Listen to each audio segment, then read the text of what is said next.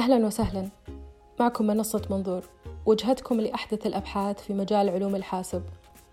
وهنا الزبدة خلاصة مقالاتنا المنشورة.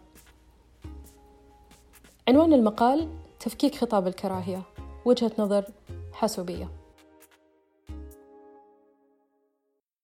في مايو الماضي قام موقع تويتر بحجب تغريدة للرئيس الأمريكي دونالد ترامب.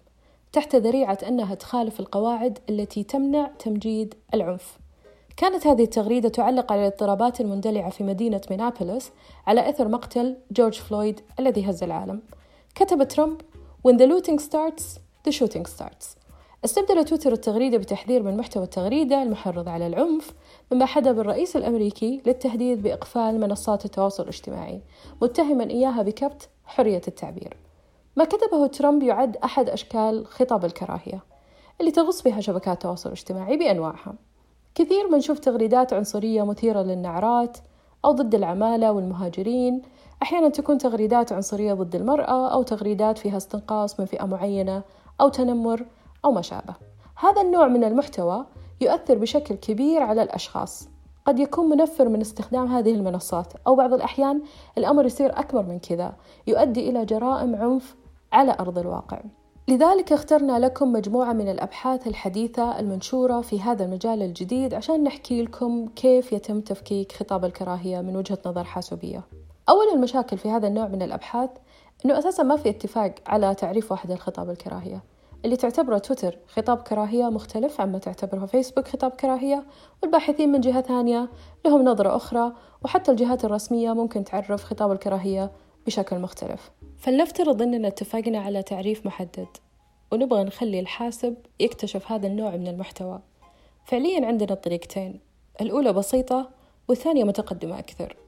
الأولى أننا نفكك المحتوى إلى كلمات ونقارنها بمعاجم أو ديتابيز فيها مفردات كراهية وبعدين نقدر نحدد إذا كان هذا المحتوى خطاب كراهية أو لا. الطريقة الثانية هي أننا ندرب نموذج يقدر يصنف المحتوى بالاعتماد على التمثيل اللغوي الحاسوبي للمحتوى أو خصائص هذا المحتوى. لو سألنا أنفسنا كيف نقدر نستفيد من هذا النوع من الأبحاث؟ فالجواب أننا أولا نقدر نحجب هذا المحتوى وبالإضافة إلى ذلك نقدر نكتشف شبكات المتنمرين آليا أو حتى أننا نقدر نخمن التغيرات المجتمعية القادمة. أما بالنسبة للتحديات القائمة فهي تشمل أولا محدودية بيانات خطاب الكراهية. ثاني شيء اعتبار السياق اللغوي ونية صانع المحتوى. فمثلا لما ترامب يكتب تشاينا في تويتر بدون ما نعرف السياق بيكون مرة صعب على الخوارزمية تحدد أنه خطاب كراهية.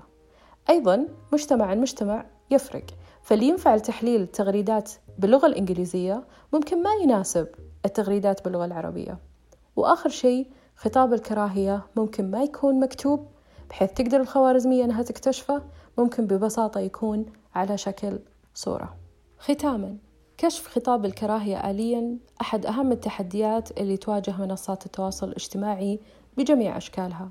عشان تكون عندنا بيئات إلكترونية بلا كراهية وأيضا عشان نحافظ على مجتمعاتنا بحيث أنها تكون أكثر أمانا للجميع.